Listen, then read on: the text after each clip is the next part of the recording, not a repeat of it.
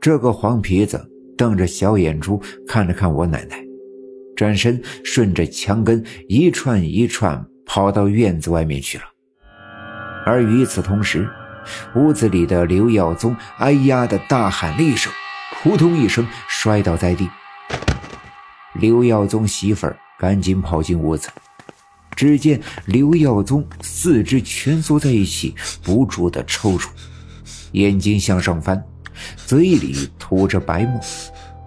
我奶奶也跟着进屋，拉起哭哭啼啼、手足无措的刘耀宗媳妇儿，对他说：“行了，别哭了，赶紧去弄点米汤来。”时值傍晚，刘耀宗犯病的时候。他媳妇儿刚煮好了一盘高粱米饭，米汤还在锅里，没来得及掏出来。他赶紧拿来一只饭碗，舀了一碗米汤递给我奶奶。我奶奶把米汤放在嘴边试了试温度，感觉不烫嘴，便捏住刘耀宗的下巴，掰开他的嘴巴，把米汤灌了进去。不一会儿，刘耀宗一阵猛烈的咳嗽。哇的一声，吐出一股黑色的、黏黏糊糊的液体，掺杂着上午在白胜利家吃的炖野兔的食物残渣，散发着一阵阵恶臭。我奶奶赶紧掰着他的脑袋，让他侧过身来，免得他被吐出来的污秽呛到。刘耀宗吐了一阵，慢慢的睁开眼睛，眼里暗淡无光。像是经历了一场生死之劫。刘姑，你，你怎么来了？我奶奶站起身，在屋子角落的脸盆里洗了洗手，对刘耀宗的媳妇儿说：“他招惹的呀，不是一般的黄皮子。不过现在没事儿了，你让他三天之内别出门，多吃些大蒜和辣椒。”刘耀宗媳妇儿连忙点头。我奶奶突然想起了什么，哎呀，不好！我家锅里还炖着菜呢。说完，便连忙出屋，往家的方向跑去。其实，奶奶跟着刘耀宗媳妇儿跑出我们家门的时候，锅里的菜便正在扑噜噜的沸腾，灶炕里架着的是干燥的树枝。燃烧起来噼里啪啦的响，不一会儿便把锅里的菜汤烧干，锅里的粉条粘在锅底被烤焦，冒出带着苦涩味道的黑烟。我正蹲在灶炕边上拿着小木棍玩耍，看见锅里冒烟，吓坏了，想起奶奶的嘱咐，有事情让我去喊我爷爷，便赶紧往院子里跑。站在院子里大声的喊：“爷爷，爷爷！”喊了一阵子，我爷爷并未搭话，想必是没听见。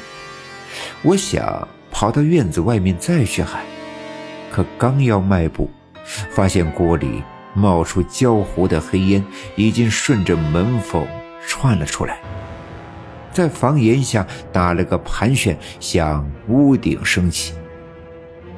我吓坏了，又喊了几声，我爷爷还是没答应，便一转身跑回屋子。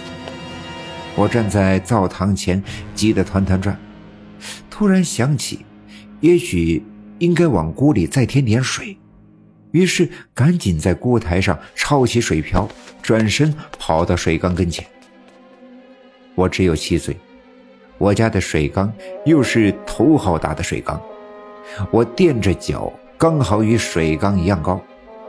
水缸里的水不满，我伸手够了半天也没舀到水，赶紧跑到屋子里，把平时放脸盆的小板凳搬到水缸边上，爬到凳子上，弯腰去舀缸里的水。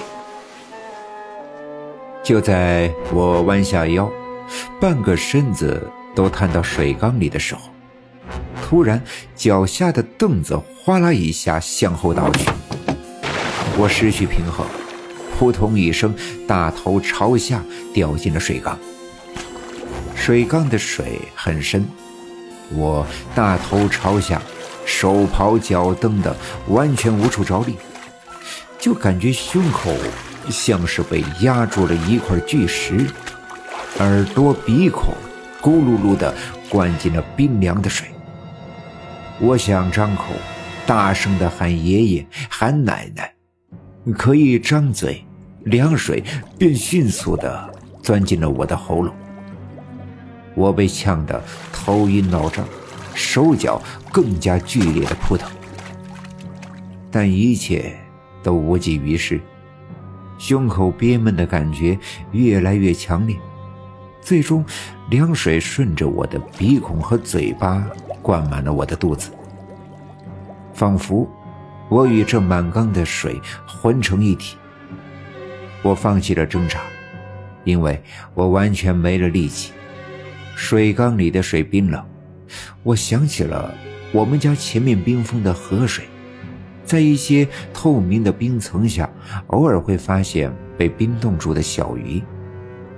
我觉得自己就像是那小鱼，我甚至听到了身边的凉水咔咔的结冰的声音，感觉到身体被凉水一下下的裹紧，再裹紧。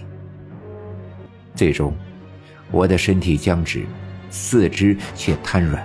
消耗掉了浑身最后一点力气，